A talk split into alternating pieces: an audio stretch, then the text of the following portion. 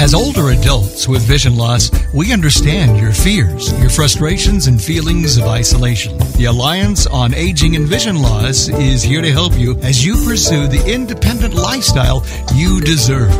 For more information, visit www.aaval-blind-seniors.org or call 916-995-3967 for more information. AAVL, a supporter of the ACB Media Network.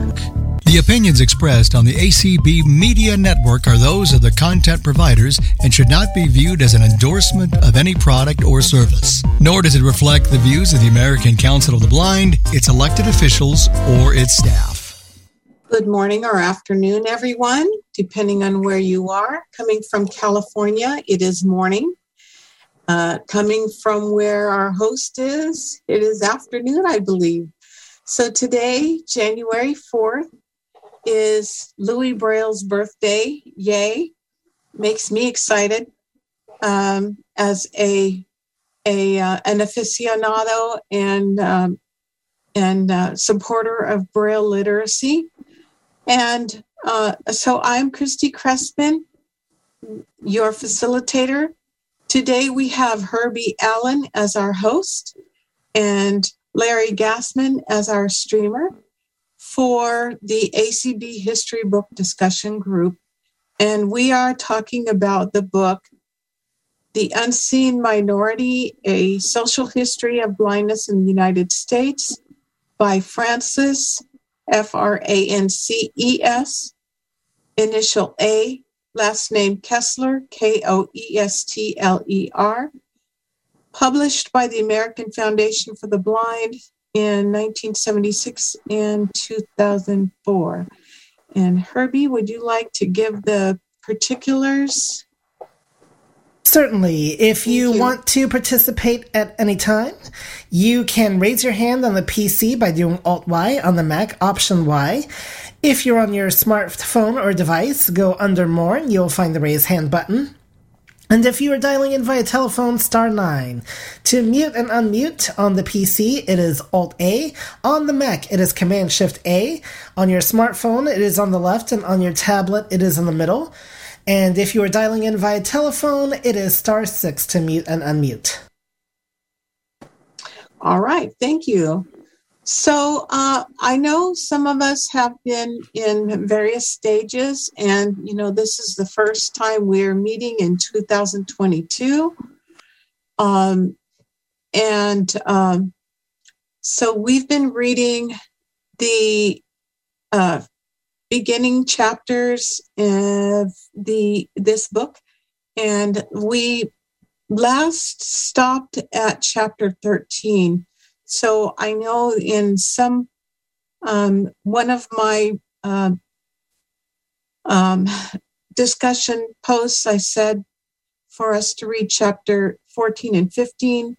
And then in this last one, because I couldn't remember, I said read chapter 13 and 14. So wherever anybody is, that's great. I actually will confess that I did not read chapter 15, but I know Livy has. So that's awesome. So, chapter 13 is the showcase of the blind. Chapter 14 is the workshops. And chapter 15 is the Magna Carta of the blind. So, uh, what I usually do is ask for people to address um, what is it that uh, maybe something you've gotten from um, chapter mm, 1 through 12 of this book, um, or something that you've gotten from just an overall uh, educational reading from this book.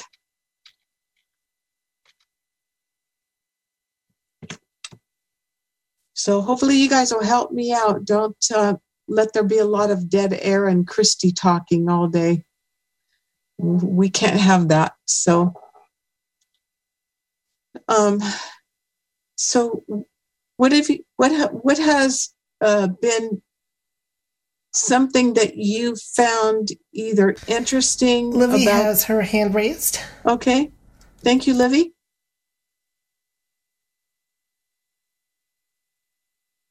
There we go.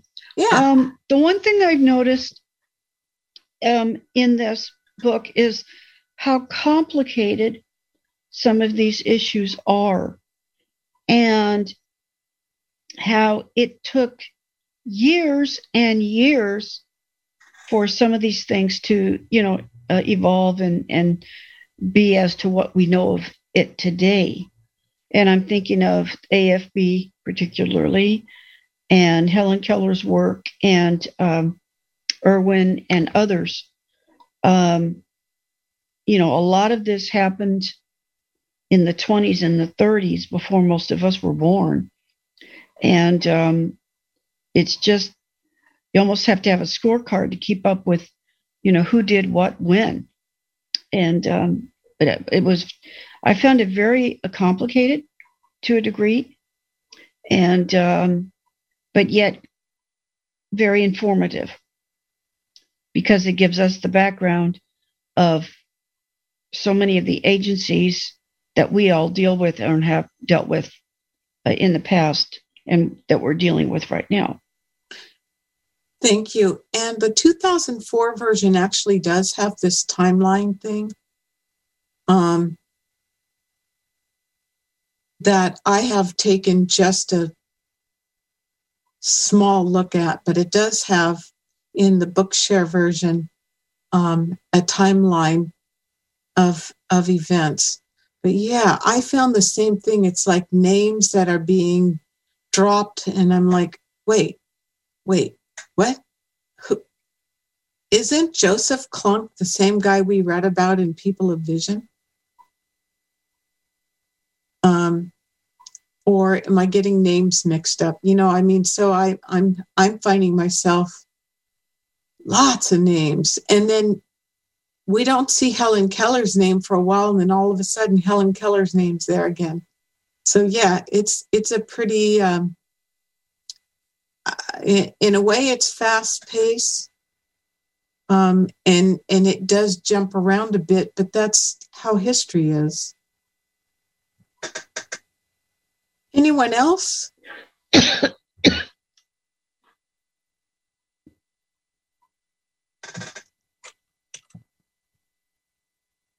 Beth, you going to chime in for us? Nellie? Did you say, am I going to ah, chime in for you? Yeah. Good morning, Beth. Good morning. Oh, I'm sorry, I forgot to raise my hand, but I, I thought I heard you call my name. So I did. Um, ooh, I still well. How far are you in the book? Mm, I barely got it. Um, mm, about a week or two before Christmas. Uh huh. And then my player broke. Oh no, we can't have that. Uh, yeah, so I have to. Um, but I I've found it very fascinating so far. Um,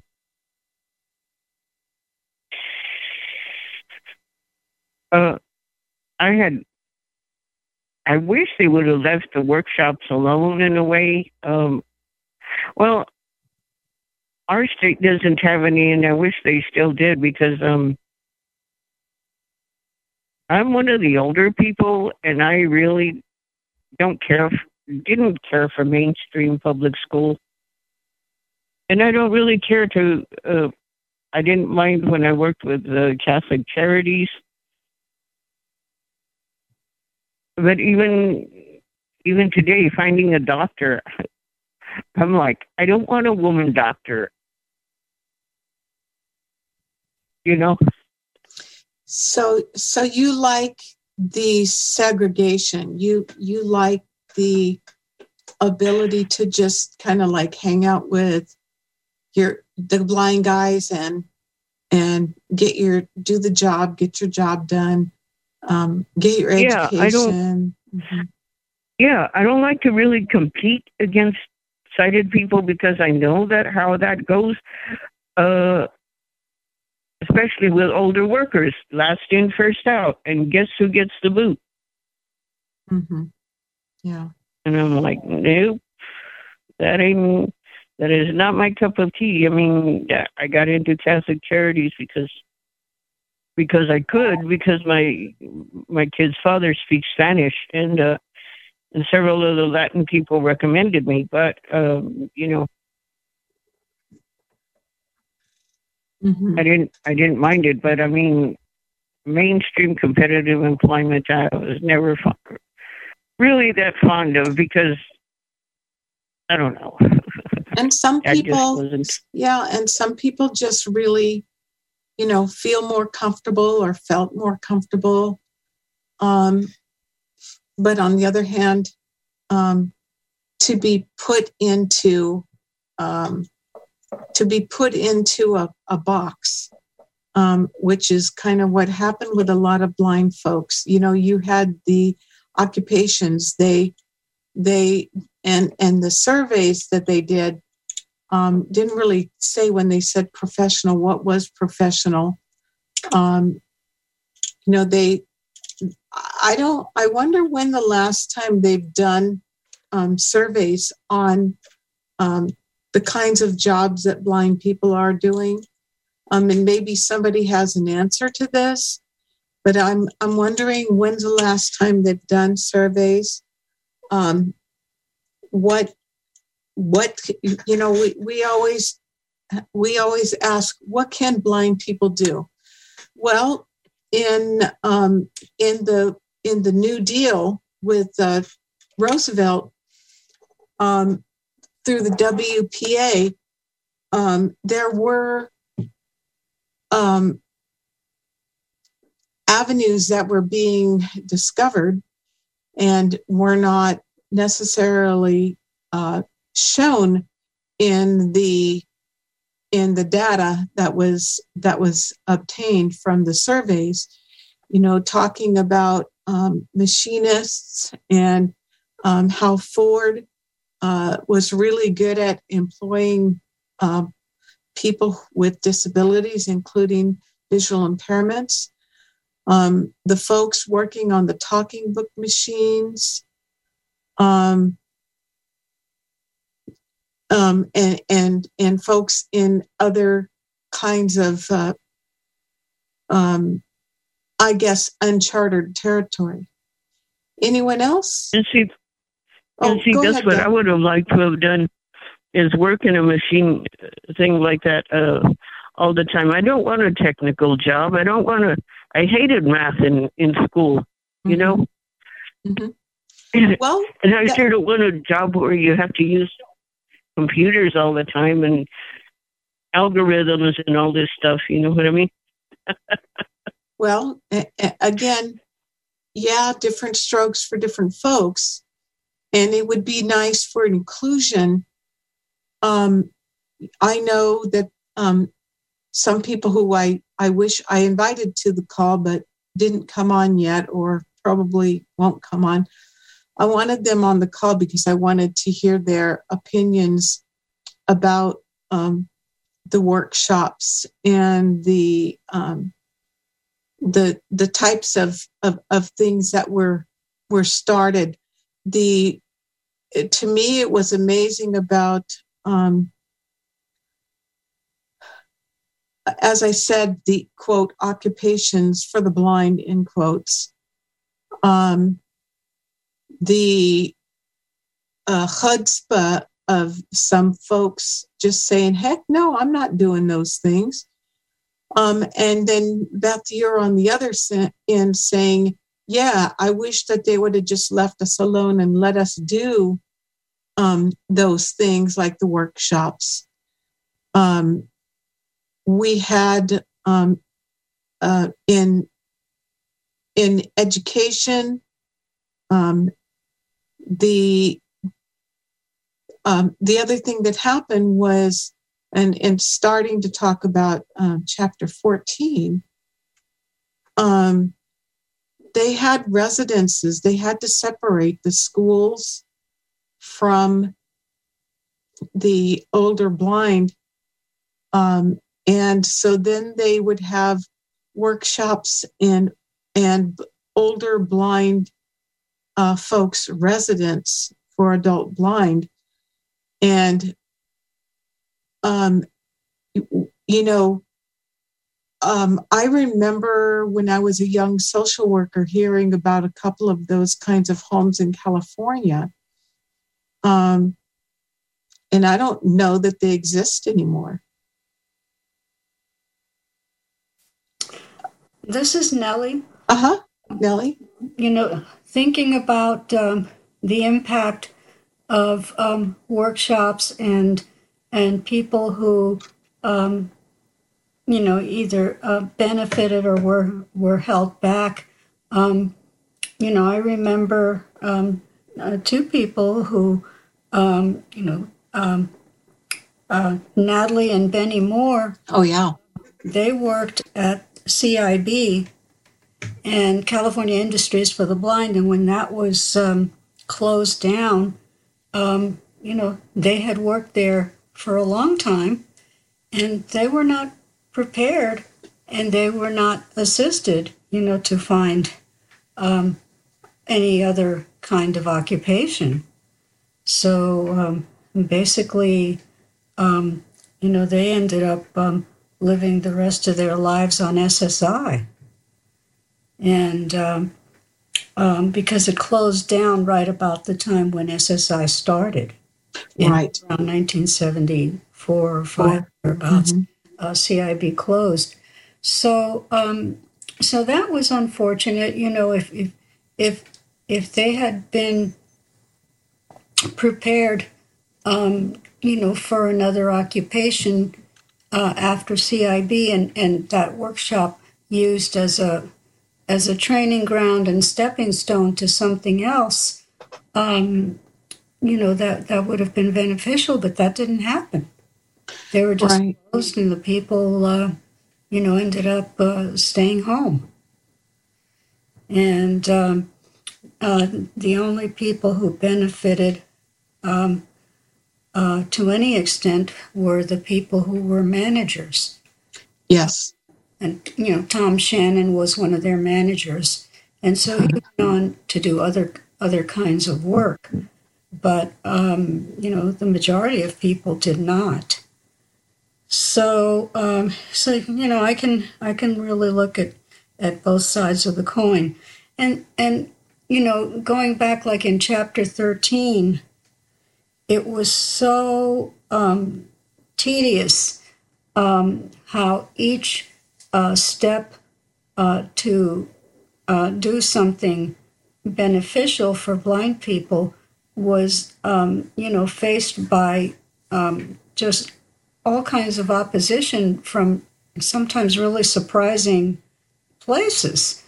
And um, you mentioned the surveys, and you know, in the late 1920s, they did a, a surveys on occupations that absolutely had no validity because they didn't include, like you said, uh, there was no um, inclusion of people working in professional fields, which there were people at that time who um, had professional fields. Um, they were, you know, college professors, they were teachers, they were um, social workers and counselors, and um, uh, they senators and attorneys. Yes, yes, yes. Uh-uh. None of those, none of those people were included in this information, and so the results were um, basically um, worthless. And yet, um, the powers that be um, accepted them uh, as if uh, you know they were the gospel. So uh, that that was uh, very disheartening, you know, to read that. And yeah. go ahead. And also, um, all of the efforts to um, establish um, vending stand operations in federal buildings um, was, you know, even when there seemed a glimmer of hope of, of um, you know, this being approved, then um, nobody wanted to be in charge of it. Nobody wanted to have anything to do with it. Not um, my building. Yeah, yeah. So it was, uh, it, it failed several times before you know it, the, the process started in the late 20s and it wasn't until the mid 30s Right. when Randolph Sheppard Act uh, finally, um, you know, was uh, passed, and even after that, then then it was you know a very slow uh, process to to get these um, um, businesses established and and and work out all the um, all the issues that went along with it. Um, it. It really stuck in my brain about you know that uh, at one point they said that um, it was okay um, to allow a blind person to have a vending stand in in federal buildings, and then um, you know in a few weeks uh, that approval was reversed and they didn't allow any kind of a structure or a table or anything where they could store their product and the person had had to have either a chair or a stool that would be removed after business hours Yes. and i was Can you imagine? i was so angry when i read that i thought you know how demeaning and Yeah. how can anybody uh you know succeed that way Yeah. Yeah. That's, uh, that struck me too. And I mean, I was even just trying to picture how did they do their work? How did they sell? they could Where did they put their product? yeah Um, where, how did they take the money? Mm-hmm. Um, how did they bring their, their stool and their product to and from the facility? All of that stuff just kind of went through my head. Yes, yes. And Beth has her hand raised. Go ahead, Beth. Thank Um, you, I was gonna say, I liked, I liked the vending stand profession, but and I also wanted to be a, a masseuse, but that wasn't offered to me. That by the time that um, I graduated in '78, and by the time that um, you know, I wouldn't have minded a professional job as long as it didn't have to do with math. Mhm. like social social security. I know some people that work for social security. Um, you know, the forms were there for you, but they're like, "Oh, why do you want to be a masseuse? The market is so, um, whatever, saturated with masseuses." You know. Yet my stepmom told me that all the, all the blind people, a lot of there was a lot of blind people in Japan that were masseuses. You know, That's yeah, And that, rehab that's their has other- straight trade. hmm rehab has other ideas, you know, and I'm like, I'm I'm horrible at math. I don't want a job that has to do with math. And um, so by the time they closed down our industries for the blind, which was in 2000, like the young lady was saying, um, a lot of blind people had been there for a long time. hmm Um, I worked there part part of the time after Catholic Charities downsized, and uh, there was nothing for us to do, you know. And at at 40 years old, I'm really going to go find another job, mainstream job? I don't think so. Yeah. And the was a- jobs that I wanted, they didn't want to help me get. You know, why do you want a vending stand job? Why do you want? You need integrative, competitive employment. Are you kidding me? I won't even date a sighted guy from here. Mm. My husband is he's sighted, but he's not from here. He's from Cuba.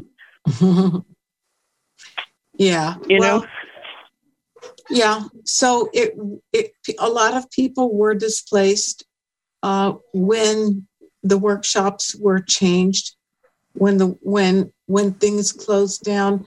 The other thing is uh, something that stuck with me is they um, they excluded blind people from management positions. Basically, um, they they said that the workers had to be blind, but the managers didn't have to be blind. And yeah, exactly. you know there there was such a that's that's so frustrating that the, there was such a misuse of power there.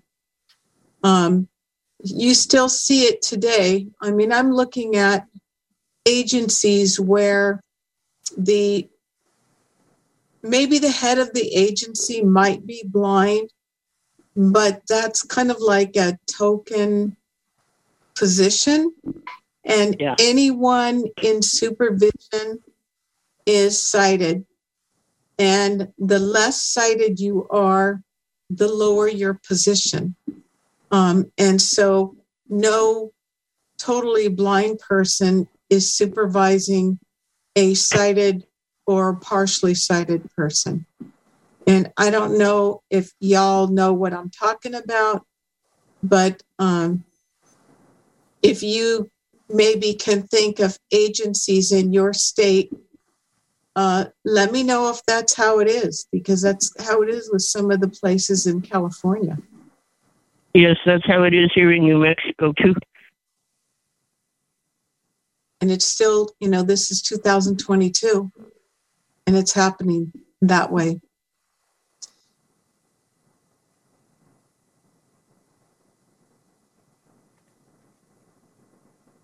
So I see that we have Paul. Do you have anything that you would like to contribute, Paul? Have you read the book or are you just listening in? Um, well, I have not read the book. In fact, I, this is the first time that I've known about the group that you have. Oh, Um, you're welcome. I, I, thank you.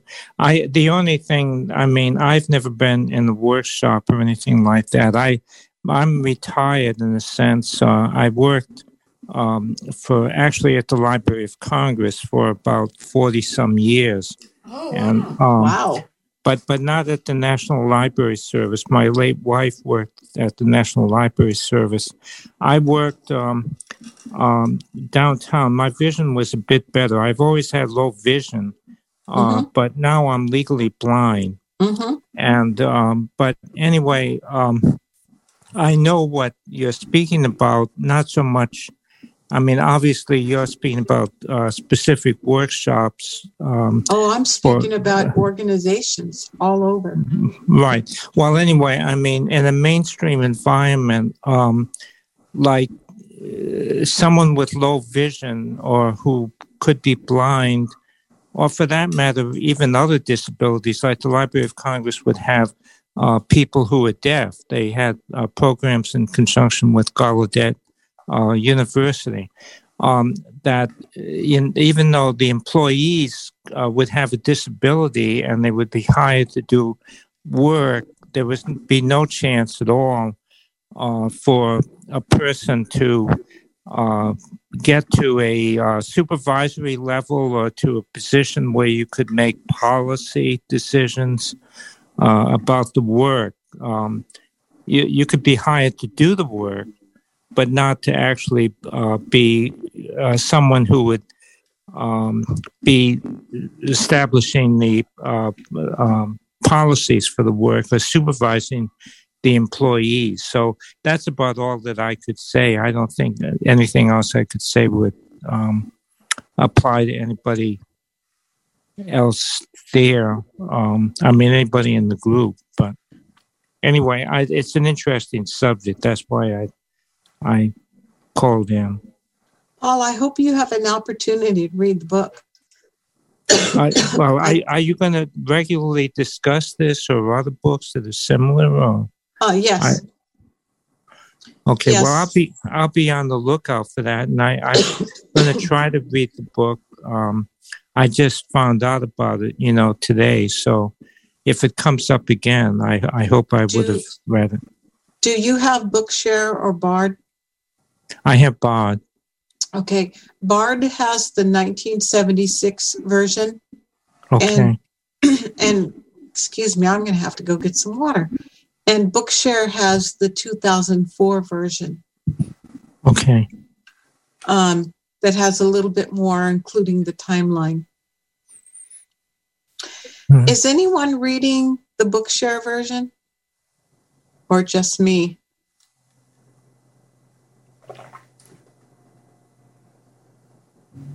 No, we don't have very many people on this call this morning.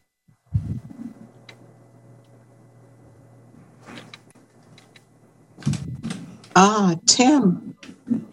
The version I got was um, book shit. Book, no, Bard.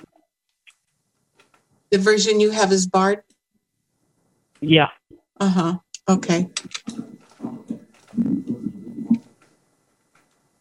That's why when my new it's on a cartridge, that's why when my uh, talking when my digital player broke, I'm like, oh. Oh. Too bad you don't have a, a, a downloadable like the Victor. I know. I'm trying to get one.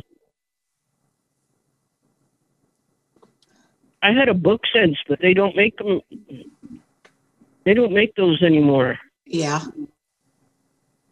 I think Nellie, you had a book sense too, didn't you? Uh, no, I didn't have. I was gonna get one, and I Oh. didn't, and I'm glad I didn't. Oh, What I had um, before the Oh, book Bookport. sense, I, I had the Bookport.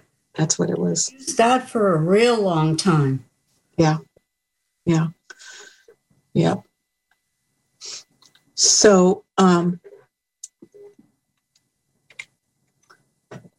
in in talking about, um, I was really hoping that I could get artists or somebody who was is familiar with um, books. I'm sorry, with the Randolph uh, Sheppard Act and the the various changes that have been made um, we had um, some movement and um, and uh, Roosevelt was very um, um, enthusiastic and and helped a lot with the Randolph Sheppard um, Act. And um, I was I was reading about how um, um, the various personalities of the blind folks they they were blind that were fighting for and against uh, uh, things to be passed um, how they pestered um, different people. And they were told no no no no. And so they went to uh, president roosevelt himself and and the, the agencies were shot down but then they took it upon themselves to um, make regulations and you know that's what um, the powers that be continue to do today is make regulations. Um, and I was struck with how um, today, and really back in, I want to say the 80s, 70s, and 80s, um, that other entities began to infringe upon the uh, vending operations in the federal buildings, in the state buildings.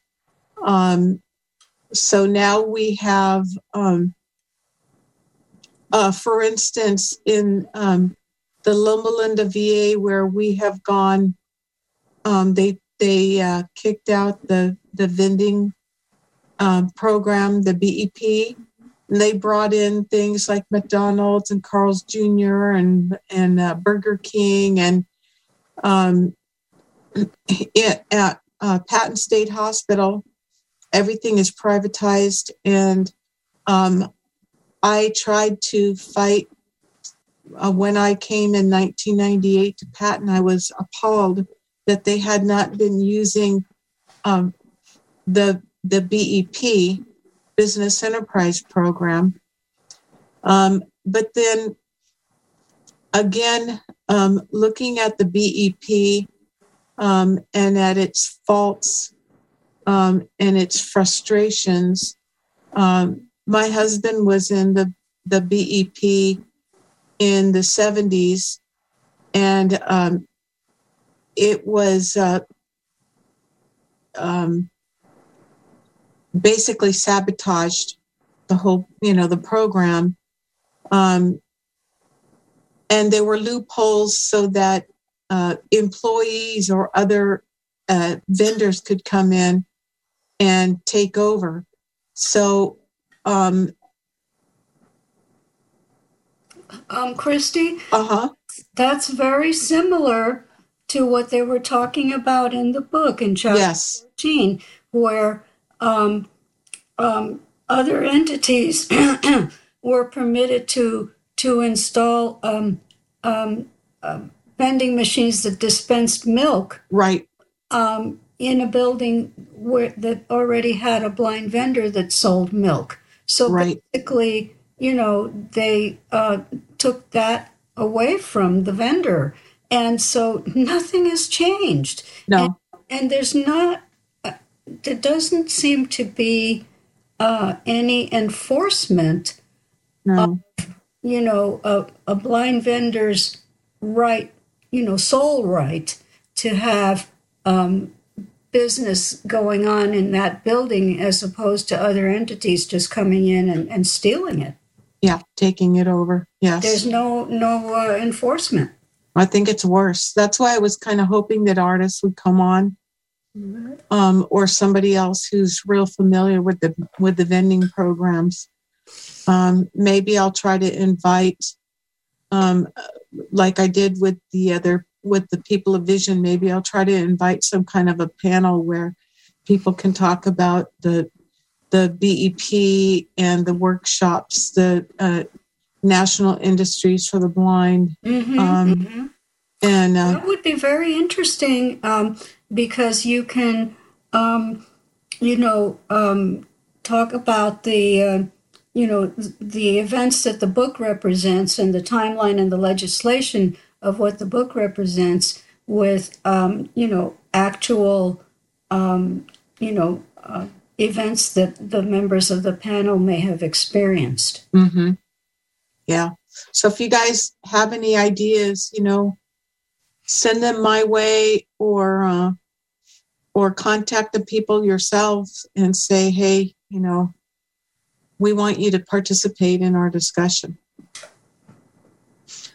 Um, another interesting part of chapter 14 um, is um, that they started bringing up the Wagner O'Day Act, um, which, You do I have was- a raised hand.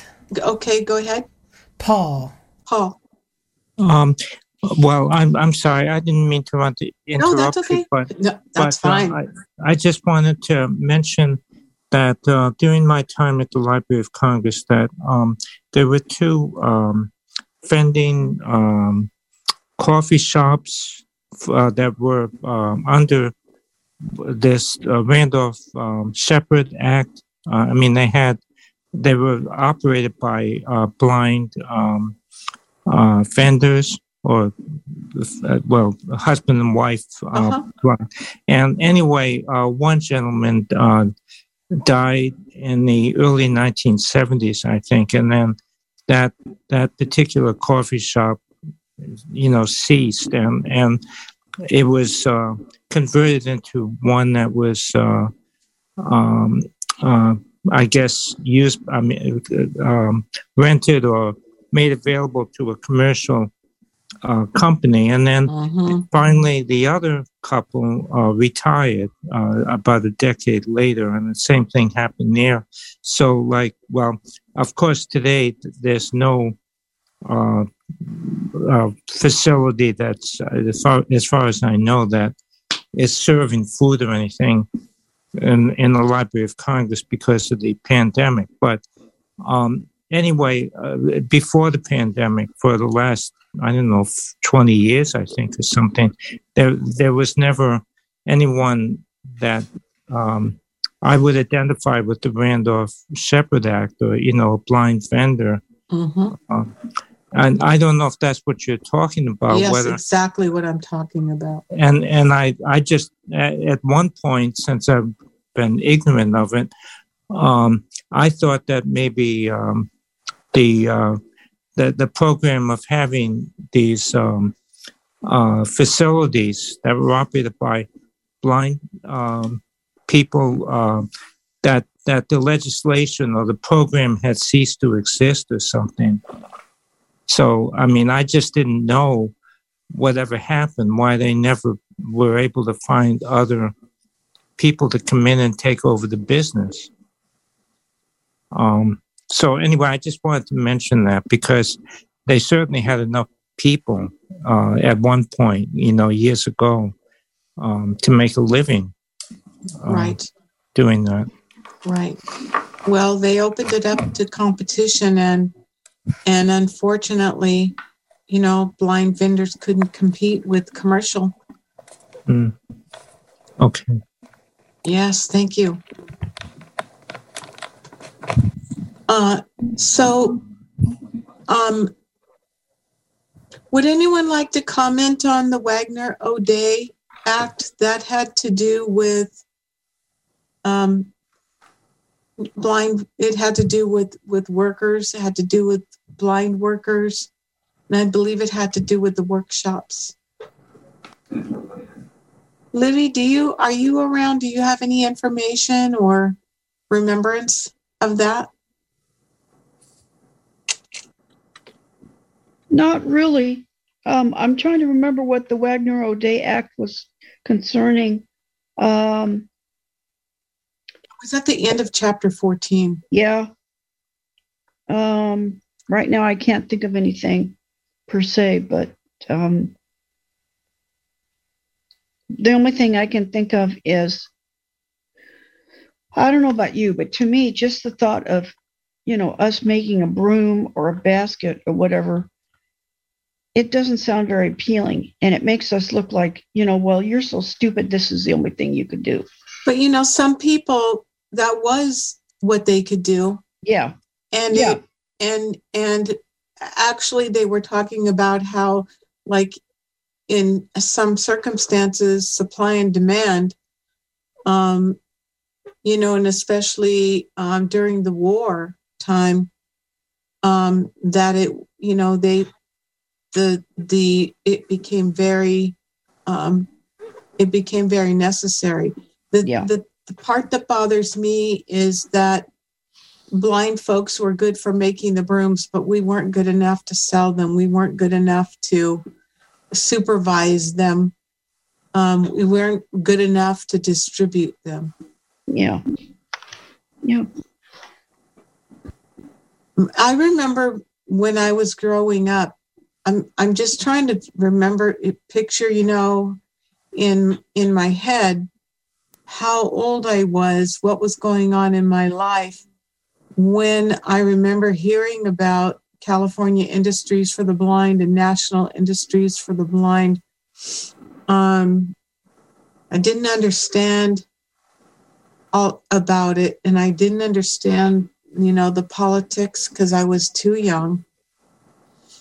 And, you know, those folks are are gone now. Um, the people that really lived it and the people that really, you know, understood it. Mm-hmm. Mm-hmm. That's you're pretty sad. I, I know probably there might be some people listening in on ACB link. If if you guys you know, did experience this stuff, if you lived through this time, come on our our our uh, Zoom next week and talk to us about your experiences with this stuff. Even if you haven't read the book, um, you know, you lived through um, the BEP in the 70s, uh, you know, the 60s, the 50s, 60s, 70s, 80s um, and you lived through the workshops um, prior to them closing down or changing, or maybe um, you were a professional during that time. And, um, you know, how did you survive as a professional? Or maybe you wanted to do some kind of a job that you uh, were told you couldn't do Um, you know, how often are we told you can't do that? Um, I remember uh, transcribers. Uh, I remember going to a transcription school and seeing what they did. I don't remember why I went there. It uh, certainly, I don't think that they were considering me to be a transcriber because uh, I did not type uh, very quickly and I made too many mistakes. So some folks, you know, were really good at that and became awesome transcriptionists. Uh, Nellie, those were my earliest jobs. okay. All and, right. And not only was I, um, you know, in the Stone Age, a, a, a dictaphone typist, um, when they used the dictaphone and they used these um, flexible belts that yep. put into the machine. Yep. Um, and you know the the uh, bosses dictated on that, and then I put it in my machine and listened and typed um, the information that was on there, and it was uh, scratchy and very poor recordings. Yep. And, and those belts were only like a one-time use. You know, they recorded them and threw them away. Yeah. But for years, that was um, um, a job that um, that blind people did, and my my first full time job um, right out of high school was a dictaphone typist for a financial firm in New York, and um, um, and it was kind of funny. I think back on it at the time. Uh, we're talking 1966 and I got paid two dollars an hour. Wow, it's considered a really good pay for yeah. a entry level job um, because many people were earning a lot less than that. Mm-hmm. And and I was able to get that right out of high school, but um, it was um, it was boring. It it there was nothing um, mentally you know stimulating about it Yep. And um, so I, I didn't stay there. I worked there for about eight months, and then I um, I quit and and I went to college. And I'm so oh well, that was a catalyst. yes, yes. It taught because at first I thought, oh, you know, this is great. I've got a job and this and that, and I thought that that that was um, you know seeing that people got jobs and stayed in them for a long time, I thought that was going to be for me, but uh, it, it wasn't. what kind of typewriter did you use? Uh, it was a, it was a, um, let's see, it was a Selectric. Yeah. IBM Selectric. Yep. Yeah. Mm-hmm. Yep. And and how actually no it was before the Selectric it oh. was, was a reg, it was an electric typewriter but it didn't have the ball oh mm. okay and yeah, how did so you how did you make corrections i had to use that correcting paper um, mm-hmm. to um, and everything i had had a carbon copy but i had to use the correcting paper and and backspace and and type on the letter and um, and then um, and then type over it and I was um, um, I was a very accurate typist, you know, from the get go, and I and I typed really fast too. So um, so I, I I did that, and and you know my work was acceptable. I did a lot of correspondence that was actually going out to people, and uh, but uh, that was my first full time job, and uh, but it was very hard to get a job um, because even if I was qualified and went to the um, the placement agencies, some of them were uh, reluctant and unwilling to send me out to one of their clients as mm-hmm. a, to be interviewed. Mm-hmm. And in fact, at one point, I got thrown out of a placement agency. Um, so I, I was being very persistent with Nellie. I can't imagine you doing it. yeah. I was being very persistent with the uh, person, and I'm telling him, well, well, explain to me why. can't. You know, I can't. And I says, Well, what's stopping you? I can type, I'll show up, I'm responsible. And I was going through all my list of things. And then finally he said, Get out. What a jerk. We Yeah. don't want to deal with it. Yeah, that happened. He took he Mhm. took the office. You have 10 minutes left, and Beth has her hand raised. Okay, Beth? Beth? Okay, I'm unmuted. Um, yes, ma'am. That's a lot of what was happening in New Mexico as well, what Nellie said. I had also trained for a dictaphone typist or like a, a medical transcriptionist. Mm-hmm. Both my sister and I did, uh, but she's two years behind me and she's a high partial. Well, they just gave me the dictaphone and uh, they didn't give me a medical dictionary or anything. I just had to Oh, learn man. the terms from the from the dictaphone. And uh, they and she went to she went to school in another state. She went to New York with my grandma, and uh, they gave her a, a dictaphone and med- I mean not the dictaphone, supposed medical uh, note cards and a medical dictionary that she could look at and Mm-hmm. and all kinds of stuff, you know. And I somehow I don't think these rehab counselors checked out like the uh, community colleges that they sent you to. Right. In well, fact, I know were, they didn't. They were not even community colleges. They were um, programs. Um, and I don't know that they were, I think some of them were private. Well, mine Oh was. well, No. ours ours was at a community college, Okay. and and um, I did take that program, but then um, mm, the teacher didn't think that I could pass it because I had to use correction tape and stuff like that, and then um, I was the only visually impaired person in the class, and it seemed like she really didn't want to bother with it, and uh, Wow.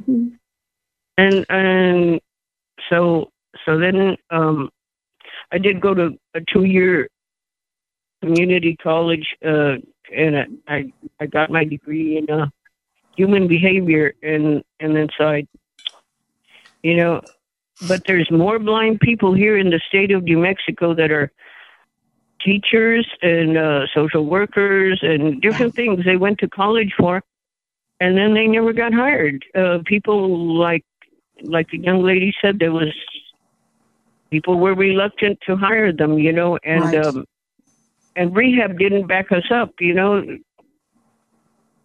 Mm-hmm. especially after it became an don't. NFB state, and I, ugh. I mean, it was awful. It is Mhm. awful. Livy, you were going to say something? I was going to say they still do. Yeah.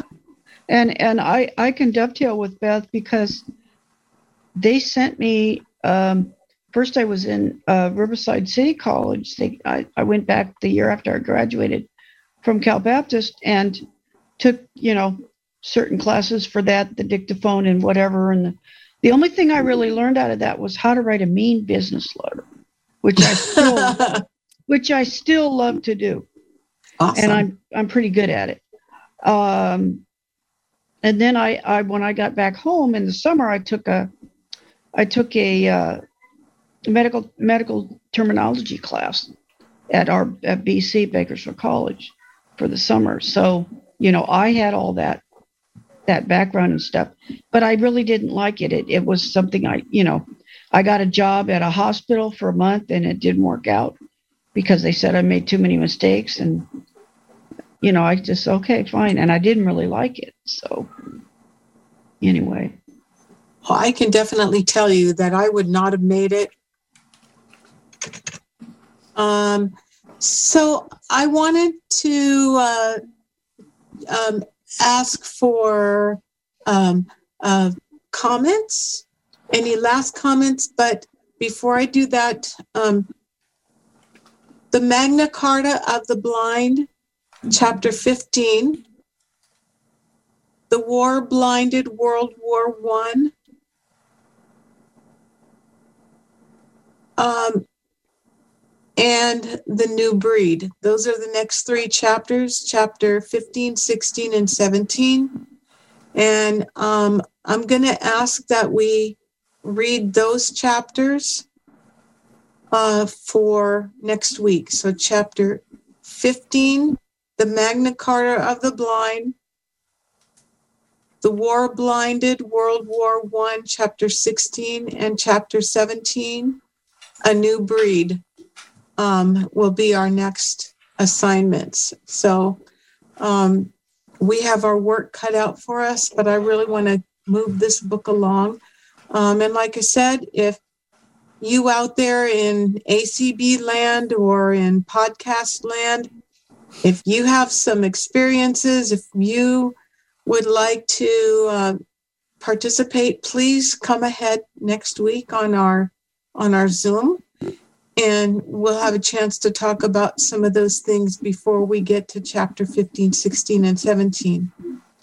Um, so, um, any last comments in the last couple of minutes that we have?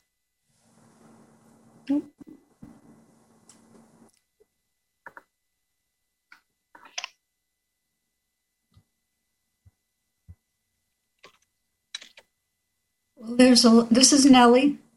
Okay. There's a lot to be learned by um, um, reading uh, the information in this book, and uh, but the the que- you know raises a lot of questions in my mind. But the primary question is how do we how do we move forward and keep from making these mistakes again in the future or currently? Which mm-hmm. yes. you know the mistakes that happened um, almost a hundred years ago. Um, some of them are still happening now. You know, with um, you know the lack of um, you know promoting um, qualified blind people into um, higher positions and professional positions and management positions. How how do we overcome um, those obstacles that seemed to hold people back then and are holding people back now. You know that that that is that is the question. True, and the other thing is because we are um, a society of non-joiners, um, we go things alone, and the book Bowling Alone is a a book that I know Mitch Pomerantz has uh, suggested that people read, and it's a very telling book. It's not only, I mean, blind people aren't the only ones, but we, you know, we are a minority. We are an unseen minority.